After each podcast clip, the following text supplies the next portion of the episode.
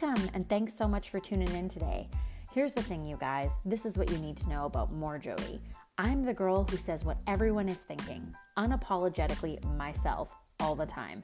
The goal of this podcast is to help you go unfiltered. We use so many covers to hide our true selves, and it's time to stop living your life according to what the ideal police think you should be doing and step into who you were created to be more vulnerable, more authentic, and more free.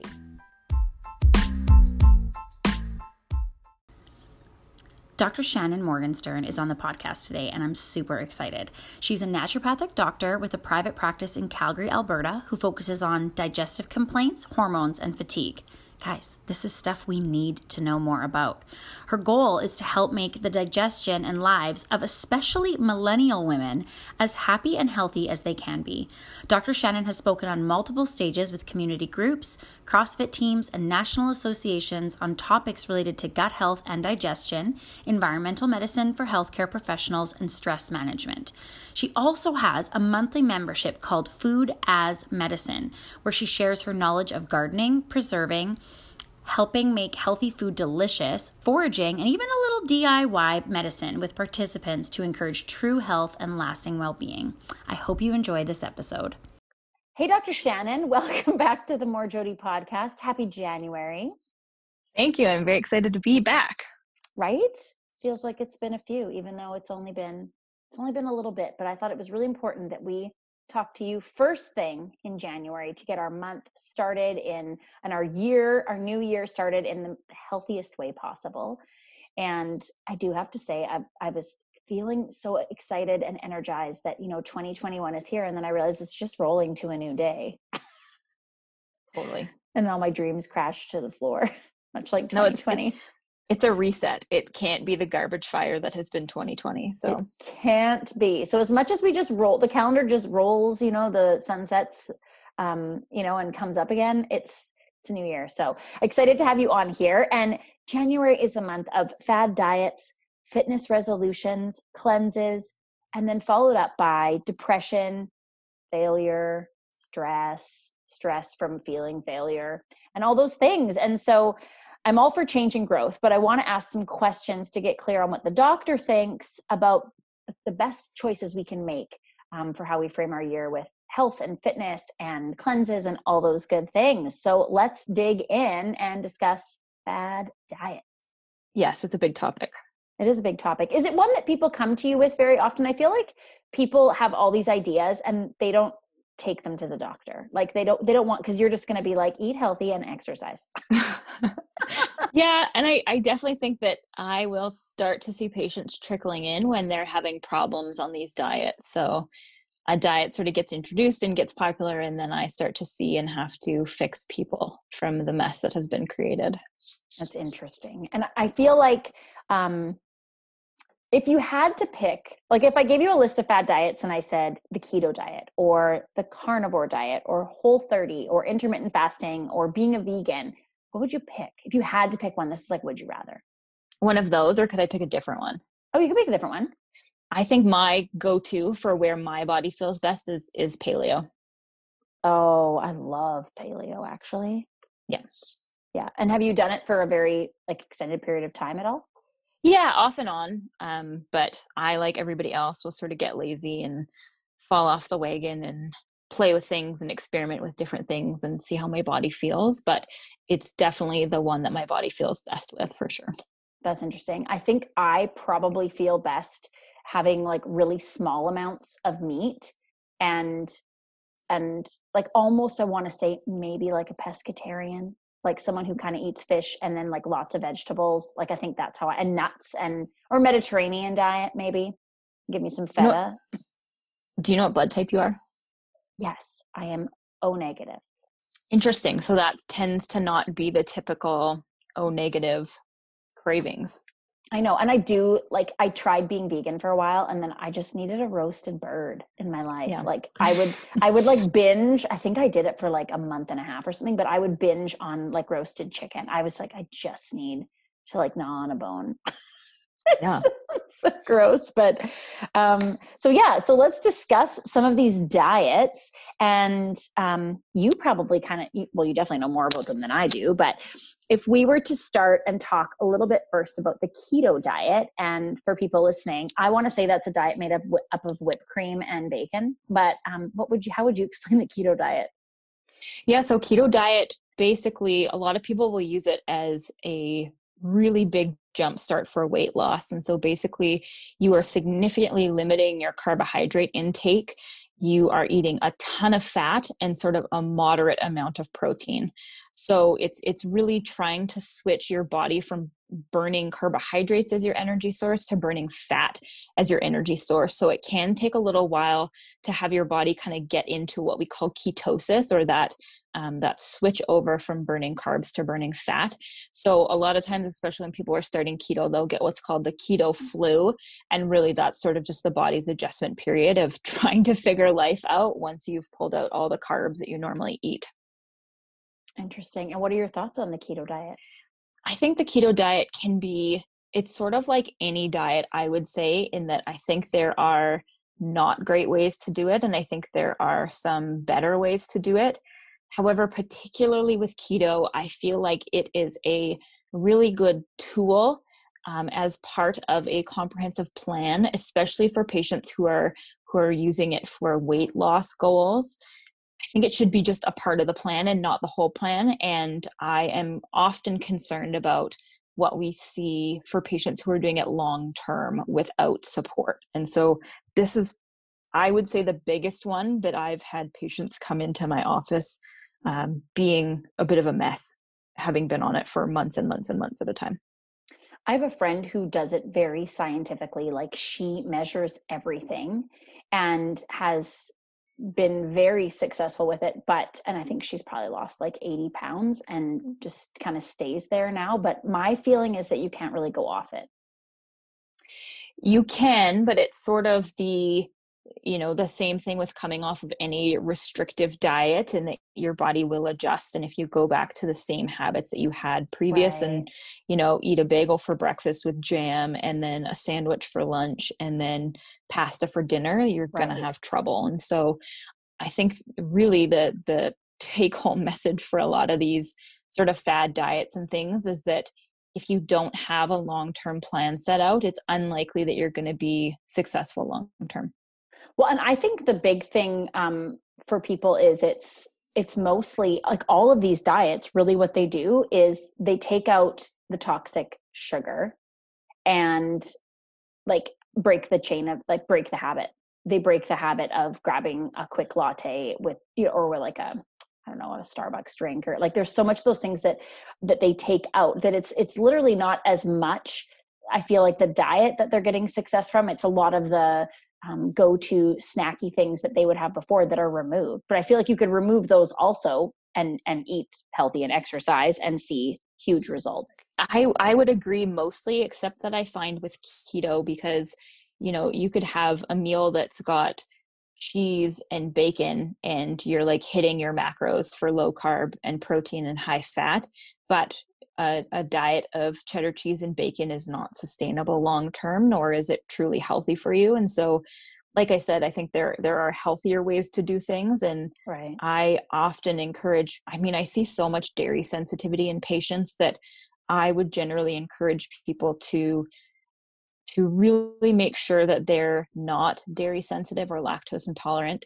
and then encourage them to do like a dairy free keto um, and it's it's really important to still be getting you know your carbs in terms of vegetables and greens and that kind of thing because all those nutrients are still really important. Yeah totally. Okay i don't even know what the carnivore diet is other than just like tons of meat or like Katniss Everdeen like rabbits and berries and twigs. Yeah so it's it's sort of it makes the carnivore diet overall makes me really sad. It makes me really sad because it seems to be a lot of people who have struggled and can't figure out how to eat without feeling digestively upset or you know it's oh. it's sort of oh. kind of like a last resort for things and so the thought is that if they pull out all these different things grains and vegetables and you know nuts and seeds and all that kind of stuff and eating mostly meat that they feel better with it And so, my big thing with the carnivore diet is let's just get your digestion sorted out so that you can eat vegetables because, you know, other than a few very select First Nations tribes in northern Canada, the Inuit, you know, who are hugely meat eating and that's sort of it for the most part. Most people don't do that well on and shouldn't have to do that well on on just meat.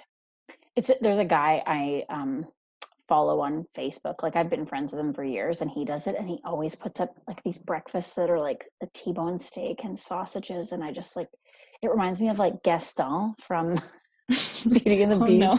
or Fat Bastard when he sits there and like eats his jerky legs in bed on Austin Powers. I'm like so grossed out. Yeah. I'm like mix a vegetable in there. Like oh, totally. I feel like they must not poop. Like I feel like if you ate that much meat, you would poop like I don't know, like not enough.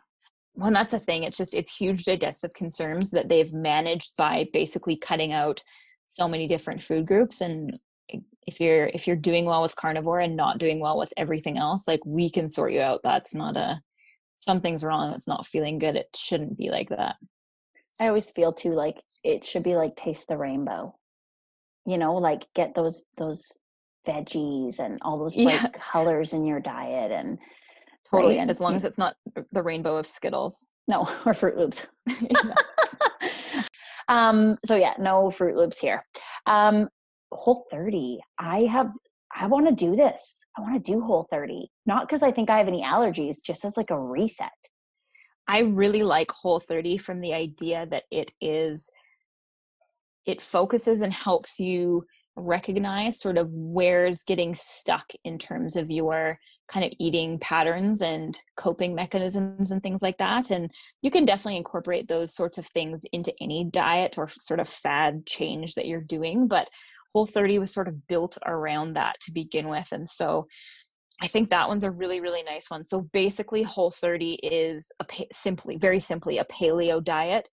So it's meats, fruits and vegetables, nuts and seeds. It's no grains, it's no dairy, but they also take out snacks for the most part. They say you can have some snacks if you need them here or there, but they don't want them to be super sugary. You know, you're not just going to have three cups of pine- pineapple and kind of hit those sugar charges, but it's it's much more about you know figuring out am i hungry am i bored am i thirsty like it's kind of looking at the whole package and i i really like it from the standpoint that it can help be that true sort of food reset and, and a bit of a discovery journey to figure out how how you are around food because i think there's so many unconscious things that we aren't aware of in terms of how we're using it as a coping mechanism and, and things like that that and i mean i'm a little bit biased because i definitely feel the best on paleo but whole 30 is is challenging because you can't have any added sugar in anything so right or it, additives right? Like there can't be yeah. anything yeah and that's hard.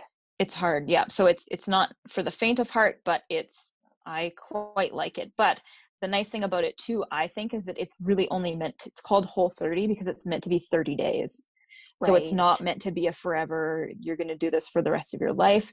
And then within the program as well they sort of talk about how to reintroduce foods and you can see then uh, if there are foods when you add them back in if you're like oh yeah like i actually really badly react to that. Maybe i should dig into this a bit more.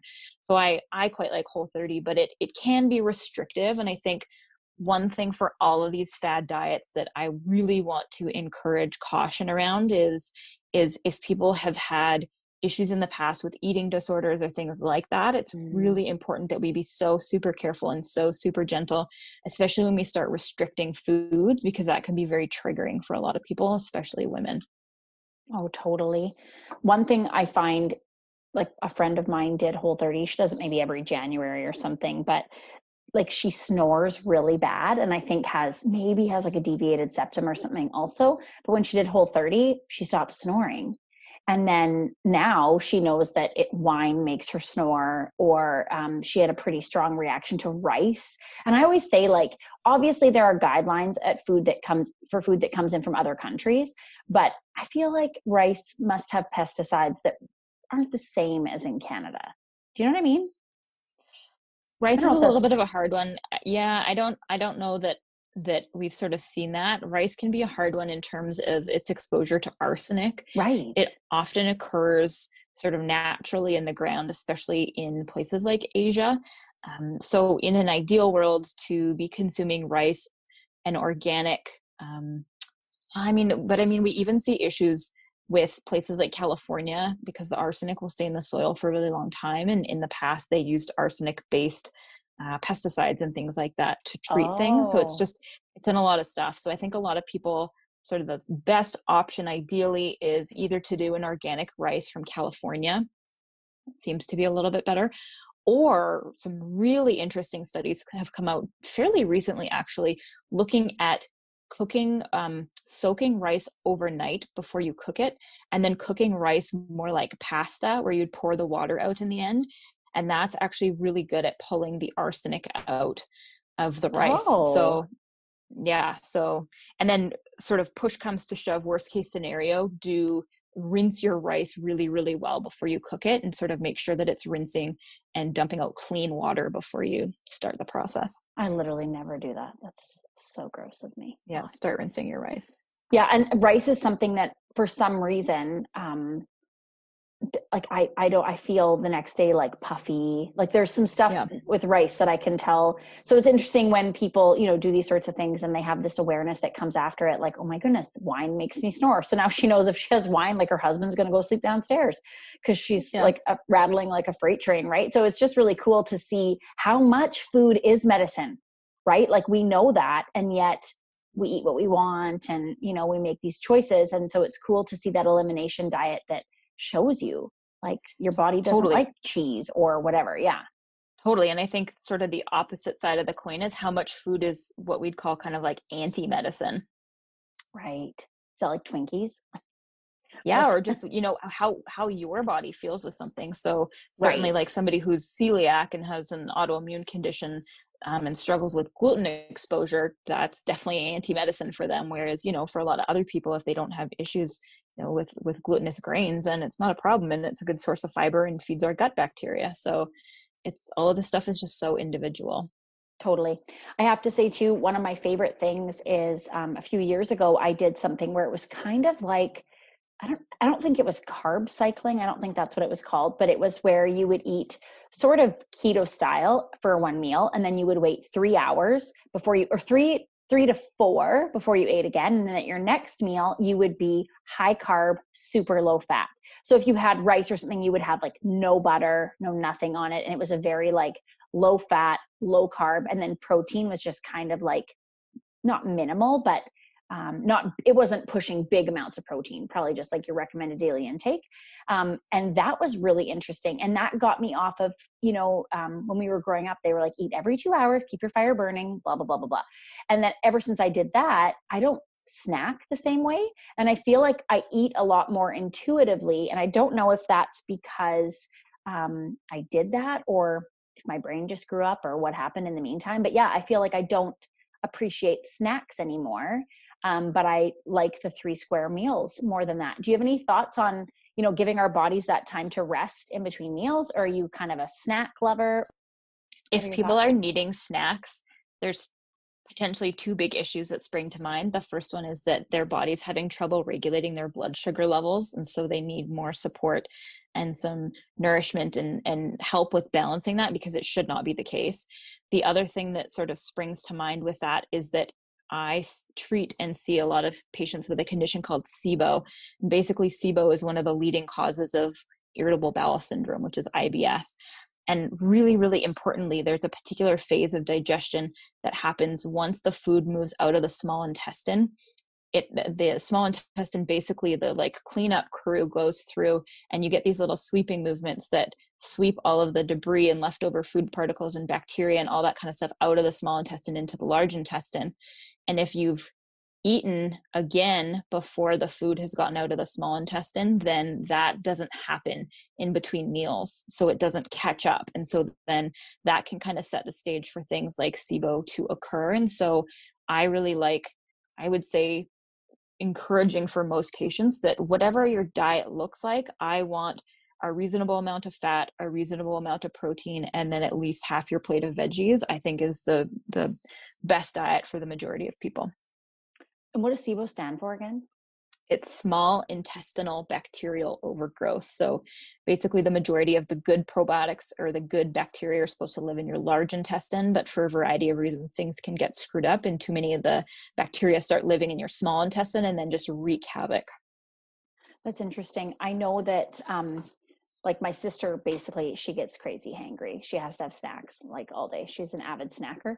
Um, and but something i've noticed even in three days a week i try to track my calories in MyFitnessPal just so that i know i'm not eating like 2500 calories even if they're really healthy calories and stuff like that. And it's been really helpful like my breakfast this morning was steel cut oats and then i had a tablespoon of hemp hearts a tablespoon of chia seeds. I did put some brown sugar in it and put some cream in it, which is like December and I, I have to. Okay.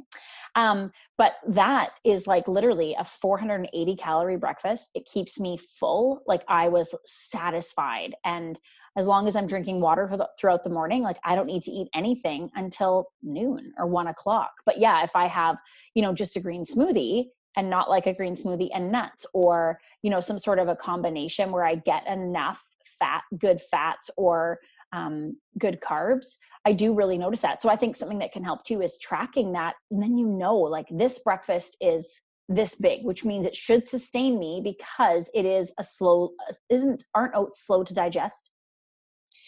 Generally yeah. Generally especially steel cut too right? Because they're yeah. um, and i don't buy any quick cooking stuff. But yeah so that's something i found really interesting. Like if i just had a green smoothie i would be hungry a lot sooner. Well that's only like 200 calories and it's going through me and it's liquid so my body doesn't have to break it down. Yeah. Right? Which i find really interesting. So if people are you know struggling with why am i so hungry? like you said it could be that your breakfast wasn't sufficient. Totally and just not the right balance of things because if people you know you have your bagel with cream cheese or your bagel with peanut butter and then two hours later you're starving again and you know you crash because your blood sugar increased so much and then your your insulin is released and it pulls it all into the cells then you know you're you're gonna have these big crashes and be super hungry and then be snacking before lunch. So it, it really is sort of monitoring and seeing how your body mm-hmm. feels with things because everybody's really different. Crashing's the worst. Yeah.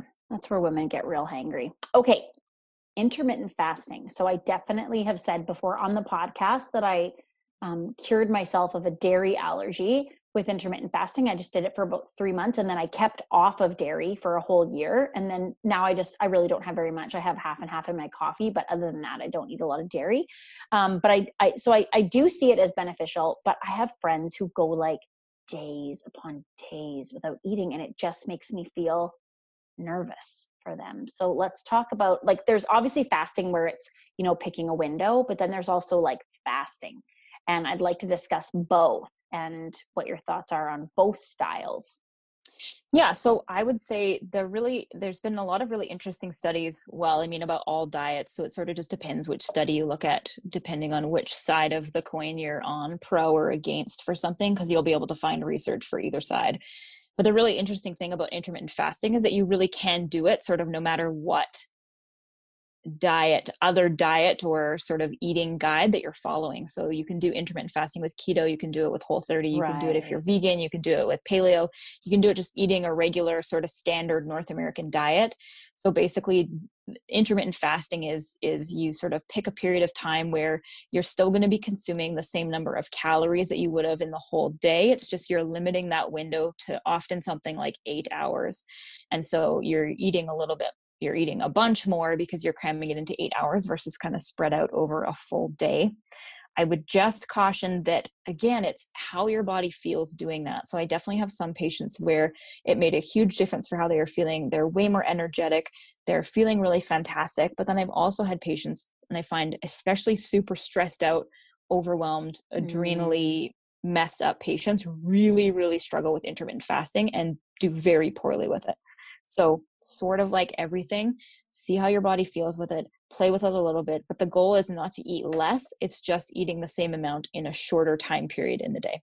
I really like to to do it on occasion. I just can't imagine doing it long term. I don't know. I, I do I do find like if I like on Saturday, I ate I overate on Saturday and then I barely ate on Sunday, but it wasn't like I was starving myself as a punishment. I just didn't feel hungry You know what I mean? And so I like to not eat if I don't feel hungry, not just because it's breakfast time. I'm like, no, I'm going to wait. And it feels good to wait. Yeah. And, and honestly, sort of going back to a comment you made a few minutes ago, I think I wish that the the fad diet that would gain popularity a whole bunch would be intuitive eating which isn't oh. really oh. a fad diet but it's just it's so lovely and so supportive and so non-judgmental and yeah especially as women i feel like not only do we need to be in sort of better connection and paying attention to how our bodies are feeling and what they're asking for and what they're saying but to take away the guilt around food right. is such a, a huge important piece of things and intuitive eating there's some really great books and programs out there but it's it's such a lovely one I definitely agree with that. And I feel like I think that's something for me that really feels like it makes sense. As long as I'm not in, like, I ate a lot of cake the other day and got myself into like a little bit of a sugar tizzy for a little bit, but I feel like I'm out of that now and then I'm okay. And then I can make those choices, but not beating myself up that I ate a ton of cake. I was like, yep, you ate a ton of cake. So let's just not eat a ton of cake today. right yeah, and, and you don't was, you don't feel good when you do it you don't feel good like, oh geez and it was homemade and delicious and you enjoyed yourself and like that's fine you're not doing that every day so and i make a mean cake because i make very good cake i have to say um, so that's that's important for people to know um, but yeah so that's where um, i do appreciate the feeling of fasting to a degree i definitely um, let's talk about people doing it for days upon days upon days. What about that? Oh, fasting. it's just fasting. Yeah, it would be water fasting. And there's there's some really interesting research looking at the immune system resetting with with 72 hours of a water fast. But really you have to be like pretty healthy from the get-go to do it because obviously that can be risky if you're not and then anything really over 72 hours should be monitored by a doctor yeah it makes me makes me nervous a little bit okay so let's talk a little bit about being a vegan i'm i'm really i love fruits and vegetables like love love love fruits and vegetables and i love how vegans have to get really creative to make stuff taste amazing and their food often tastes so so so good so the vegan diet i sort of find is one of those where my biggest concern with it is people doing just a poor version of it. Mm. So I'm not concerned with people doing a good vegan diet the same way that I'm not concerned with people doing a good paleo diet. Um, but what I, where I am concerned is when people switch to a vegan diet and then you know they're they're eating vegan candies and pasta all day and that's that's all they're eating and you know they're saying that they're vegan. Yeah. Um, so that's that's where the concern comes in but i definitely think that we as omnivores and all of our little carnivore people we need to pay better attention to where our meat is coming from because i yeah. could not agree more that we should not be eating factory farmed meat i am completely on board with that um, I, I also think that we should be eating more vegetables i think we should be more creative with our food and be eating less processed foods yeah. Um, so i think there's a lot that we can take from a lot of the diets that kind of have their good parts to them. We just have to make it work not only for us, but also for the environment and animals too, because I think that's really important. Well, like I said earlier, how when I did try um, a vegan diet, I would binge out on chicken. I don't even like chicken. That's what's funny. I'm like totally a beef um, bison kind of girl, but I would, yeah, definitely have to roast a chicken and eat like as much of it as I could something I like to do for our family is I'll make a smoothie and it's totally vegan, right? So it's got coconut milk and it's got all sorts of things.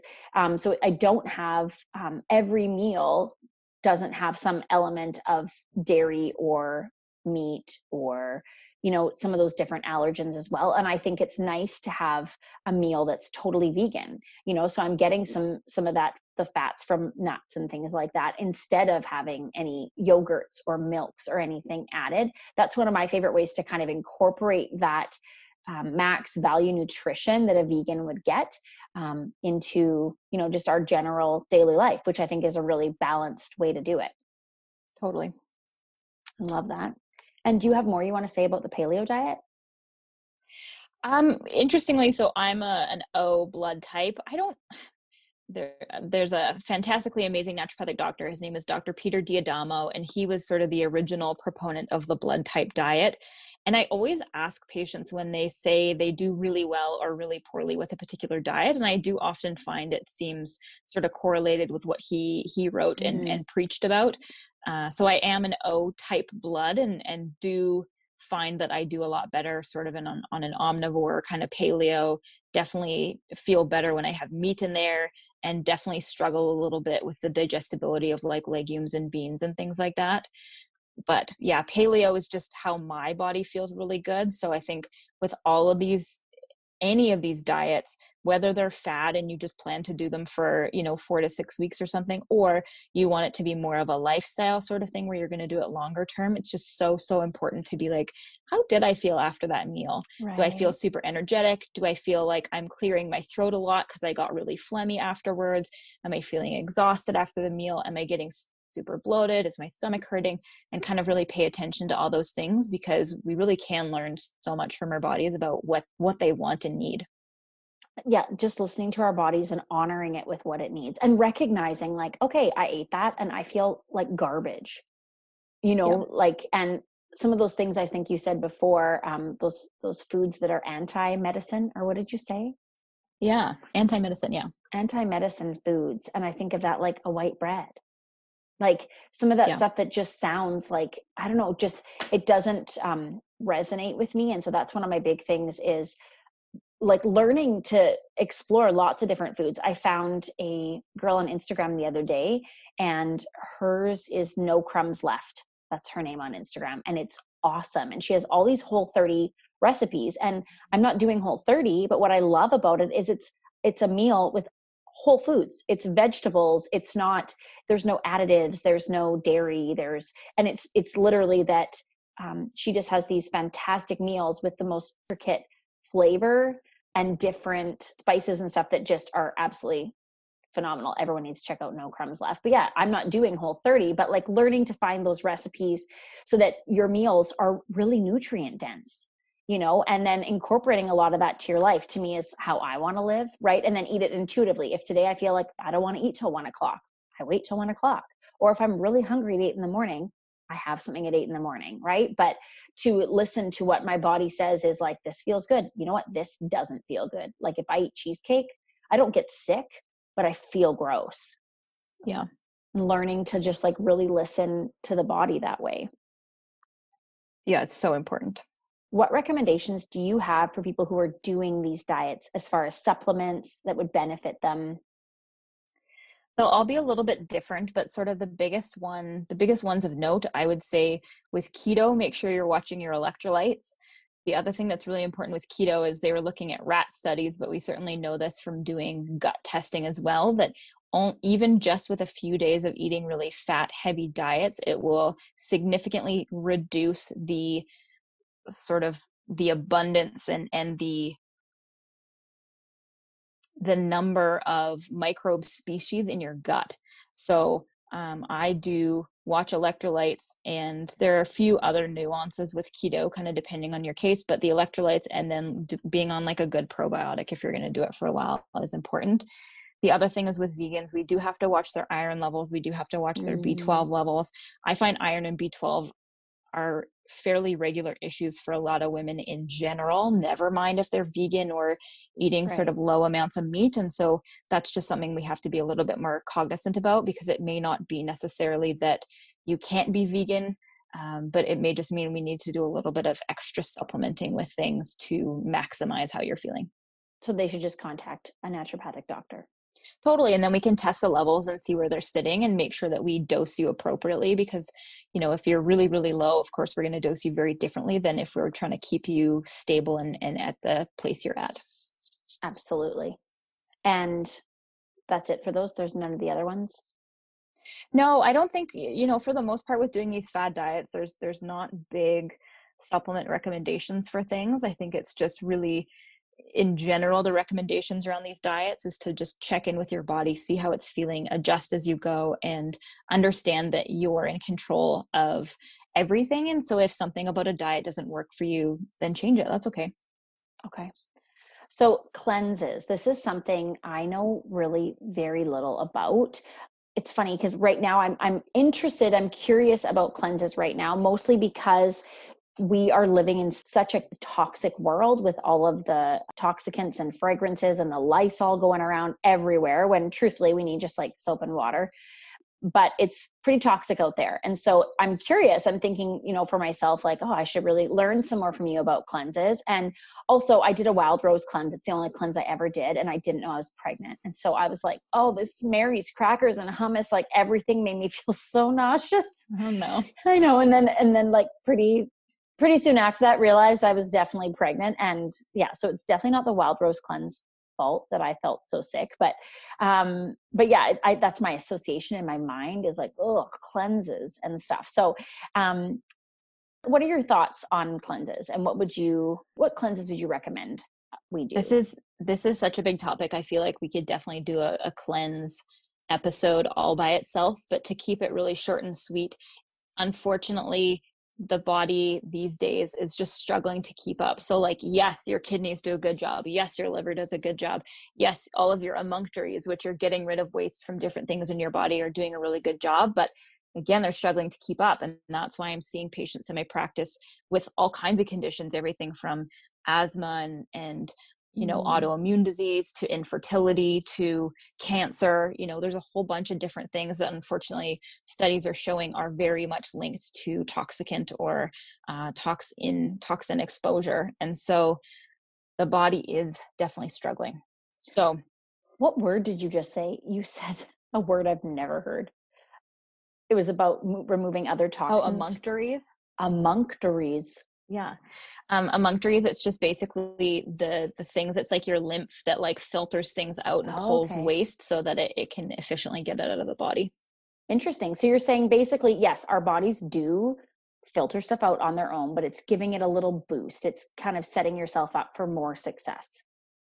Yeah, and because our bodies are just struggling to keep up, there's something like more than 84,000 different chemicals that we oh. are regularly exposed to for things. And there's a really big study that takes place every handful of years in the states and some of these chemicals like bpa and phthalates they're finding in almost 100% of samples so as as much as we can limit our exposure to these things is key before you even start to consider doing a cleanse because we can cleanse you all day but right. like just stop the exposure and then we're you know we're we're halfway there so the hard part with cleanses is that there are some patients who are environmentally ill who a are likely going to struggle with any of these sort of health food store brand cleanses because they're probably going to be too much for them too fast or for a lot of patients especially if they're environmentally ill they're not going to be long enough or supportive enough that they're actually going to do what we want them to do so when we're there's there's a really big difference between kind of cleansing I don't want to say for fun, but like sort of cleansing for fun. Like me, just like right now, I'm just totally. cleansing for fun. Yeah, to give your body a bit of a boost compared to cleansing that we would do for somebody who's environmentally ill and really struggling with symptoms and we have to go way bigger way deeper and be way more gentle and careful because it's likely that they're going to flare. What does it mean to be environmentally ill?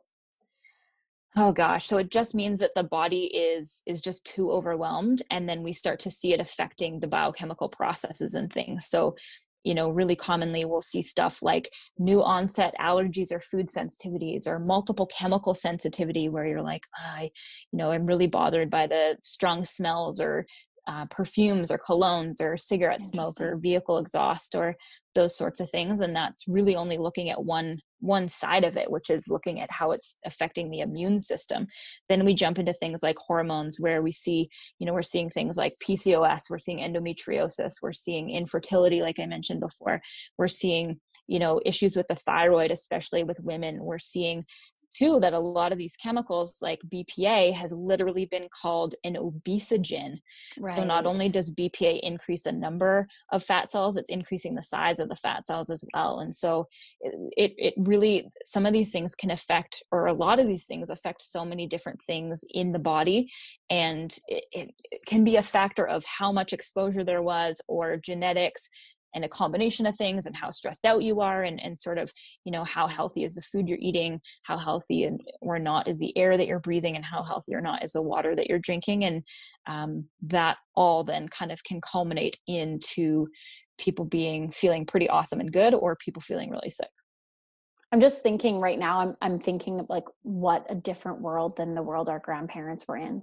I don't know why, it just like hit me out of nowhere. You know what I mean? Yeah. Like their concerns were like, are we going to have food for the winter? And our concerns are like, how do we make sure our food isn't killing us?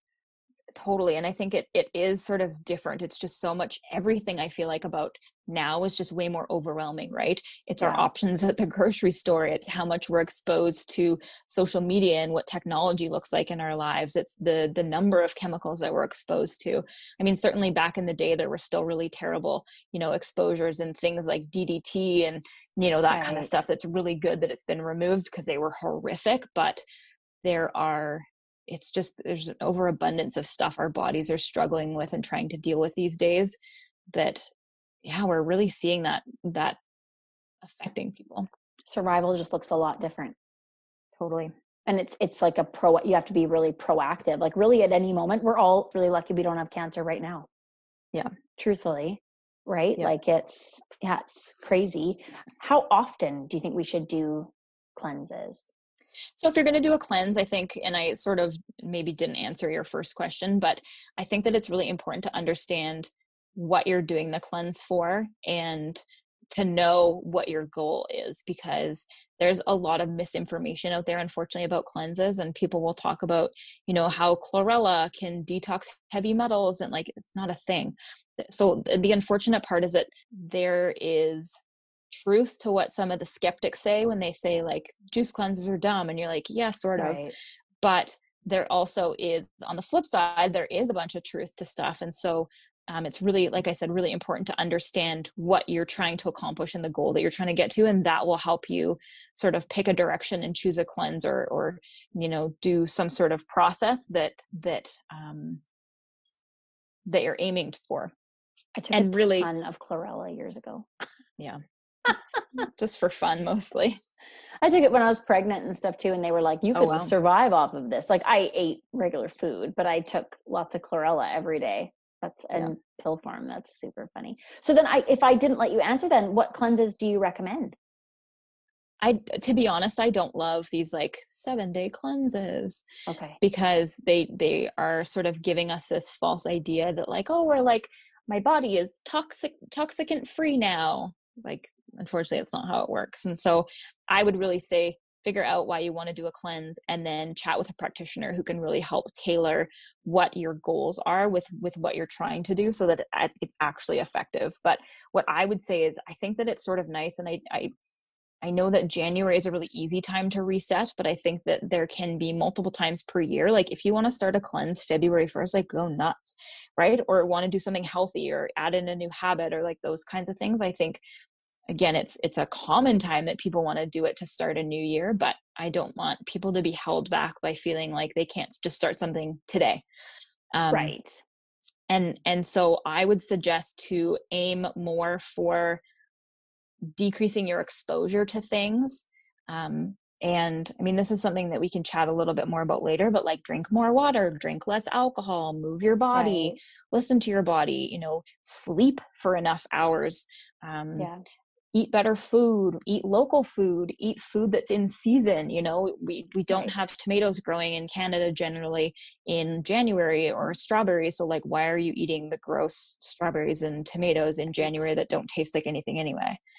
So i yeah. think there's there's kind of healthier options and then the other thing i think that's really important for me to say is that in my personal professional opinion i don't believe that people should feel sick from cleanses and if they do, if they feel nauseated, if they feel headachy, if they feel flu like, if they're getting diarrhea, there's something with the cleanse that's doing too much too quickly because I think okay. cleansing should be super chill and should be really pretty easy for most people and should be be like oh wow like my body feels really good with this sure there might be like a couple of days of adjusting especially if you're used to eating you know uh, mcdonald's or you're drinking right. pop every day or those kinds of things but um, I, I'm really a big believer that you know you shouldn't a, a cleanse shouldn't be a time of misery. It should be a time of gently supporting your body to get some stuff out that it's been having trouble getting out.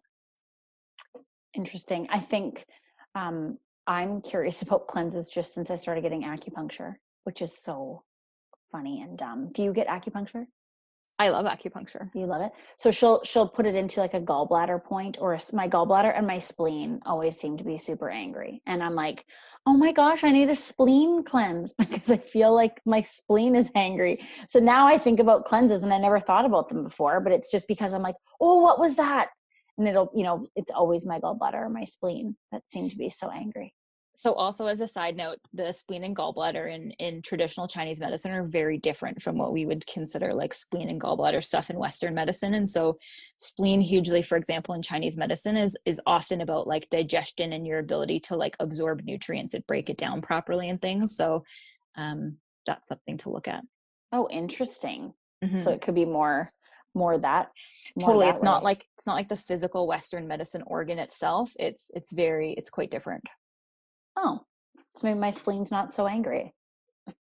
Your energetic spleen may be angry, but yeah, your your your anatomical spleen is probably okay. Oh, that's good. Um, is there anything else you want to say about cleanses? Just be careful. You shouldn't have crazy diarrhea or feel terrible with cleanses know what you're getting into don't just buy random cleanses talk to somebody who knows what they're doing there's huge environmental training that that i've done post graduation and so it's it's really important to find somebody who isn't kind of just making stuff up and relying on on some of the kind of what i would call like old school tales of things that don't actually right. do what people are saying they do i just realized we forgot one thing the maple syrup cayenne pepper lemon cleanse. Uh, yes, the good Tell old about that one. cleanse. Yeah, so interestingly, when I was in first year in naturopathic school, we all had to pick a cleanse and do it for a little bit just to see how it felt, and that ended up being the one that I picked. It is called the Master Cleanse, and I did not do that great with it. Um, no. No, it was just too way too high sugar for my body. So really like the the maple syrup is all the calories that you're getting from things and sure the cayenne was stimulating and the lemon juice was probably doing a little bit of something for digestion but i did quite poorly with it and so i i don't love oh my gosh and as a side note this just popped into my head but listeners, please hear me. Please never, ever, ever, ever, ever do this. Do not do gallbladder cleanses. They are so unbelievably dangerous and you can die from them. It's really important that if, if you really want to do one, you need imaging done ahead of time. You need to make sure you don't have gallstones that are going to get stuck. And you need to work with a practitioner who really knows what they're doing. And that is not something to do on your own. That's like exactly the one I wanted to do. Oh my gosh, please don't do that. With like grapefruit and olive oil and like mm-hmm. Epsom salts and I don't know, yeah, it sounds no. terrible. It sounds like I would yeah. vomit though or yeah, that's you might. really really interesting and very good advice. So I'm glad you thought about that. So um, dangerous. Um, I'm glad you thought about that. Something I was doing um, for the last little book bit after I read the book Superfood was the starting my day with you know um, room temperature water with lemon juice cayenne and sea and like himalayan sea salt and i don't really know do you know what that does is that just electrolyte balanced it can be a little bit for sure, but I think um, getting some fluids into people the first thing in the day is always really nice for hydration. Room temperature and not cold or super hot water can really gently get digestion going. And then it's the same thing with the the lemon juice. And so I'll often do that when as as part of like SIBO treatment for things without kind right. of the cayenne pepper. But cayenne pepper can be really kind of stimulating and invigorating and is warming and nice kind of in winter. So um, I definitely don't have any concerns with people doing that, but it's it's pretty gentle and definitely won't be a cure all, but a nice a nice start to the day. A nice start to the day and and a way better option for your body than just immediately starting with coffee. Totally. Right? A little a little wake up, pick me up. Okay, my favorite topic, exercise. Um I have to say, I'm just going to brag for just a little minute here because I know we talked last month all about pushing and stress and stressing out our bodies. And um, I'm not always as good at listening to this as I am now. and I have to say, I think it's because the state of the world leaves me so fatigued um, that I've really been listening. And so the last two days, I jogged. I did like 4.67 kilometers this morning, and I I felt fantastic, and it was awesome. And um, and but then tomorrow because i jogged two days in a row i'm like no tomorrow you're, you're going to do yoga. And i you know my husband and i ended up going to bed later last night. We just like weren't paying attention to the clock and i i moved my alarm clock for the morning instead of i'm really into my circadian rhythm and i want to go to bed at the same time and get up at the same time but i was like nope because i didn't you know make it to bed on time. I'm not going to make my body get up at 5:30 still. So I pushed my alarm clock back and I'm trying really hard to listen to what my body needs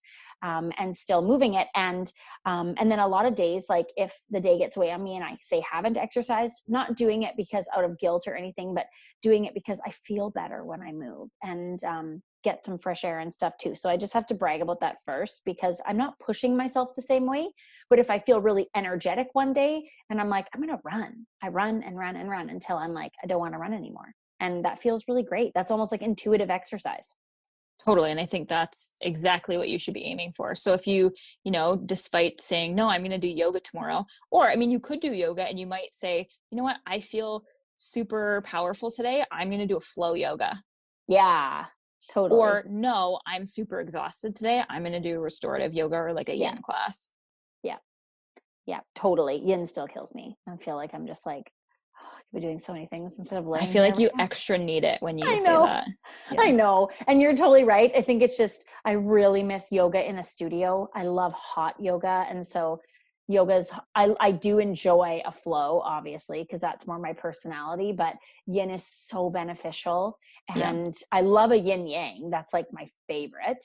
Um, but yeah yin is definitely so i recognize um, how important it is to do that. And a lot of nights now i'll like be on my floor doing a few yoga poses before bed because it just makes my spine feel better Amazing. right so learning that stuff and then doing it when your body is asking and i have to foam roll my back every night. Like i just feel so good and i sleep better once i've done that and so giving your body all those little extras. But yeah let's talk about exercise and how much you think we should do a week and a day and the types you think we should be doing I feel like you're going to think I'm super annoying for this, but my answer for this, yet again, eh, you know, like we've talked about with other things, is that you really just have to listen to your body and you have to go, especially with exercise, especially for people who are this January, like newly getting into exercise and feeling really pumped up and excited, like start slow, go really gentle. You don't want to overdo it and be like, uh, see, I like hurt myself again. Like, this is why I don't exercise. Yeah. And so it's also really important, of course, if you've got big health conditions and things like that, to check in with your doctor and make sure stuff is safe. But,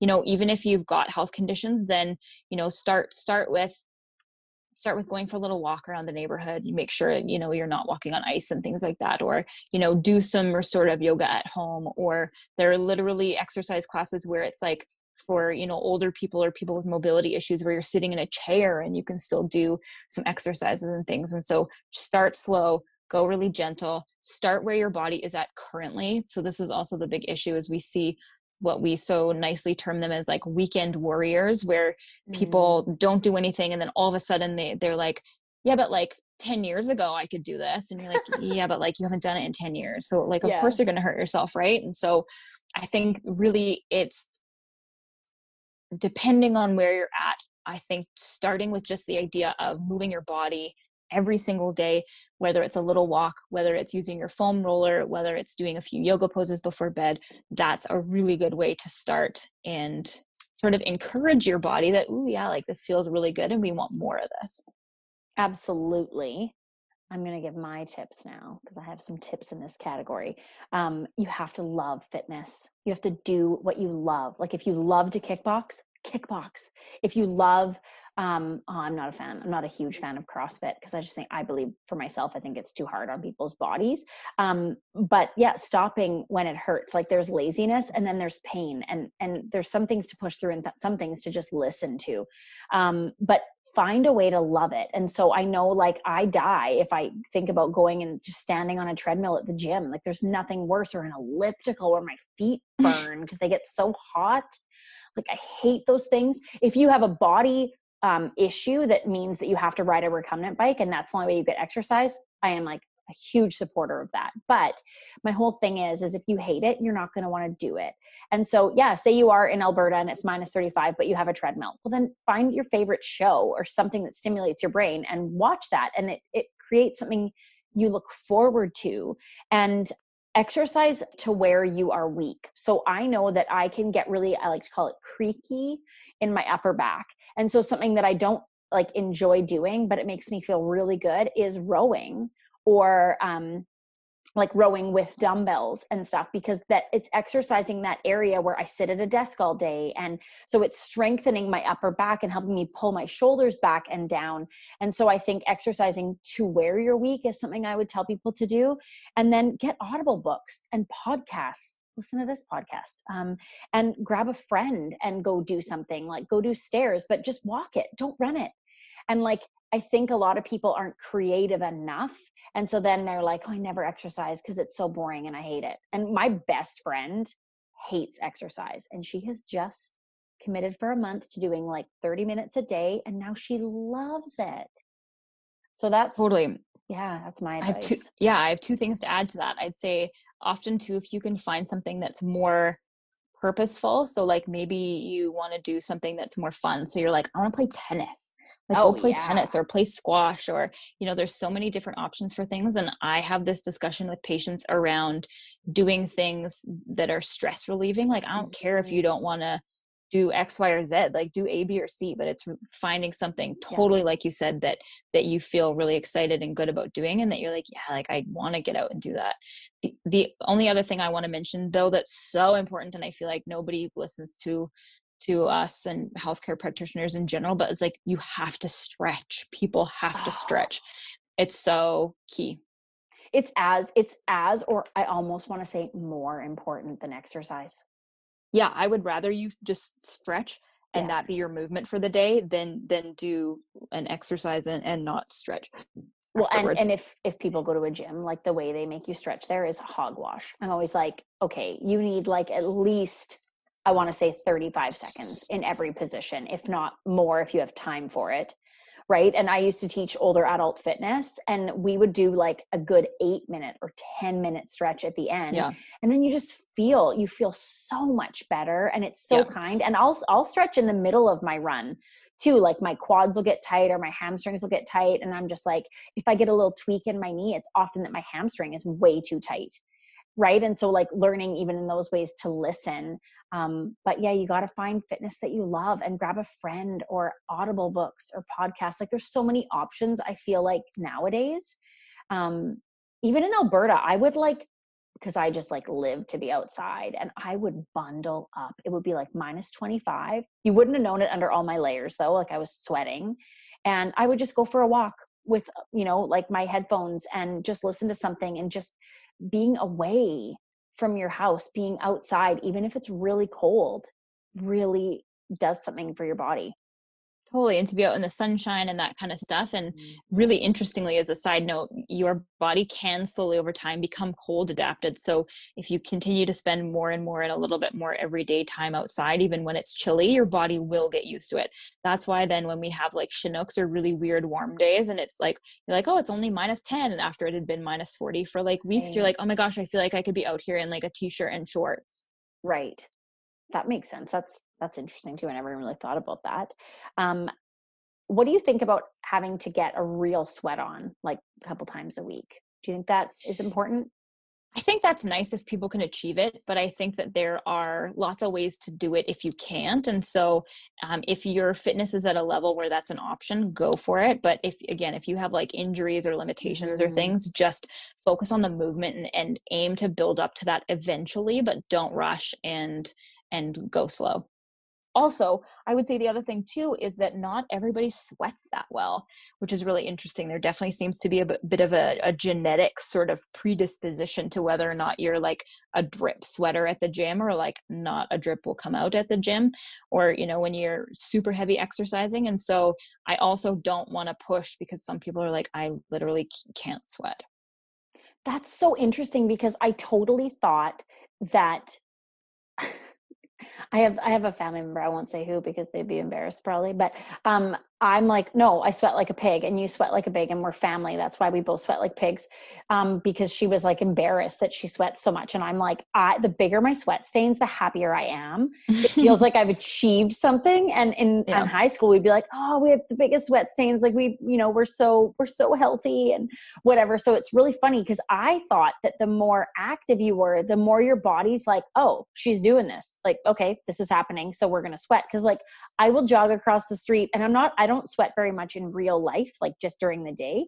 But if I like so much as jog across to go to the mailbox, my body's like, okay, it's happening. And I thought, oh, no. I thought that that was because I exercise all the time. So it might just be genetics yeah and certainly a combination of things i think the body can kind of get into sweating but there's there's sometimes limitations for people so i don't i don't want them to stress out about that. Funny enough too like it's the same thing it's a little bit genetic my mom is the same but when i would exercise really hardcore i'd always get like such a beet red face and i was always so embarrassed about it but it just just is what it is you gotta you gotta love it you gotta love it anyway those people who I'm like, I think their head's gonna pop off because I feel like they're yeah. not sweating, but their face is like so red. And I'm always like, yeah.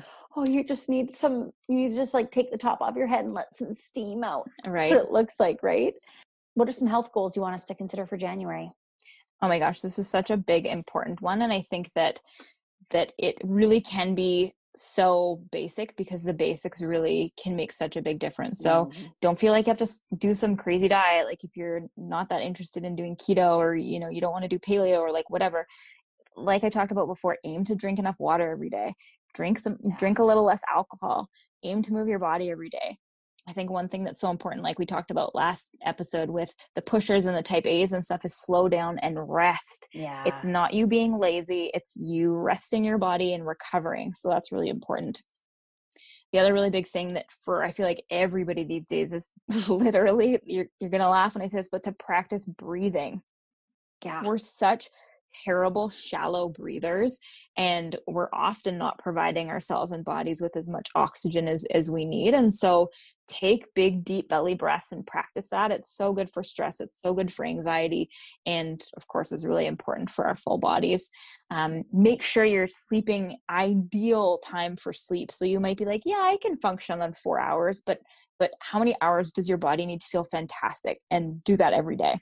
You could almost like I think sometimes because I didn't ever like after I had kids, I just never felt rested again. And my kids slept through the night like really early, but I wasn't making good choices or going to bed early enough. And it wasn't until I came to Vancouver Island and I didn't have a TV and I didn't have internet and I would go to bed at 9:30 because there was nothing else to do. And I felt the best I've ever felt in my whole life and it was. It was like i didn't even know that was possible. And so that's where i think people should toy with that like because a lot of people are like oh no i can't fall asleep. Yeah because you've never your body is not used to it. So i think even just starting to lay down at like 8:45 see how your body feels and pretty quickly like if you're reading you get pretty sleepy if you if you don't catch a second wind. Yeah without your phone without a tv yeah. on don't be watching crazy stuff like it's huge. And you know what's cheap and easy and, and free?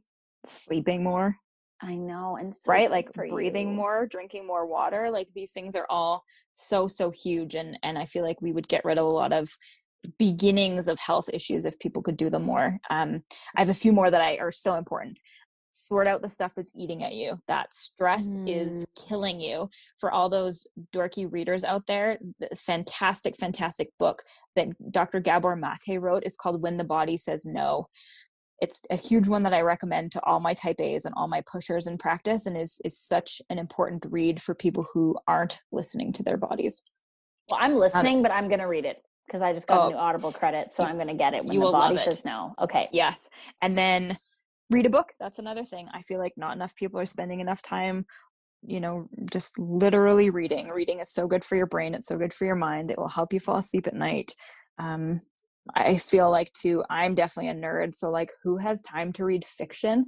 I'm always reading some new nonfiction something or learning about this or that. And so, I would encourage that too.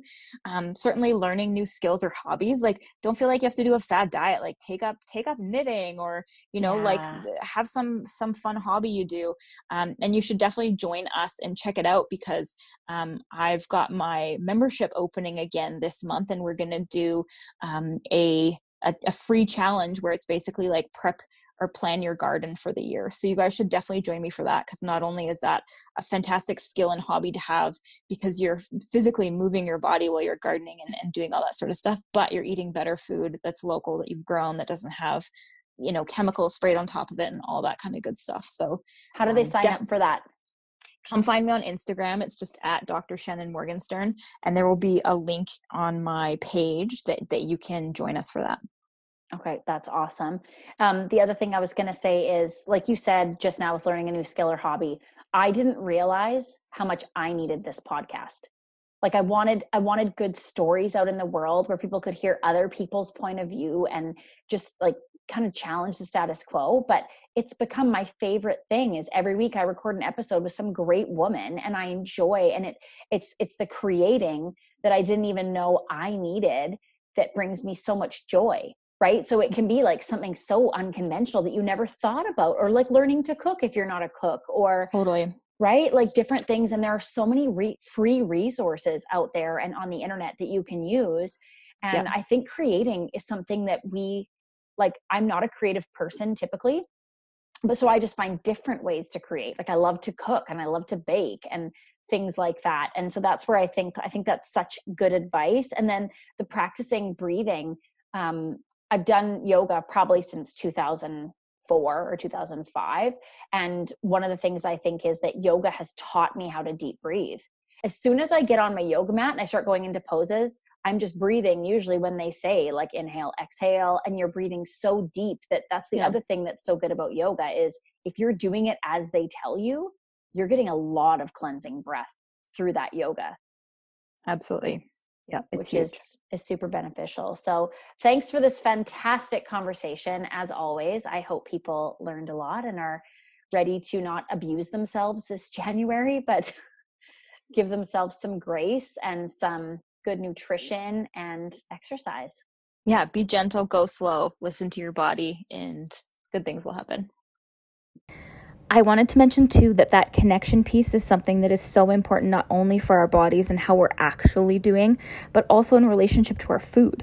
This is why I've created the Food is Medicine course and membership, where I teach people the basics of growing your own food and gardening, foraging some food and medicine in the wild, preserving methods to give you a variety of options for longer term storage, and cooking super healthy and delicious meals. And this is all while tying it back to create long lasting health and wellness for you. We'll be opening up again for new members in January, so definitely come and find me on Instagram at Dr. Shannon Morgenstern and make sure you check out my growing, preserving, and foraging your own herbal medicine cabinet at home while you wait. I would love to have you join us, so definitely reach out if you're interested or have any questions.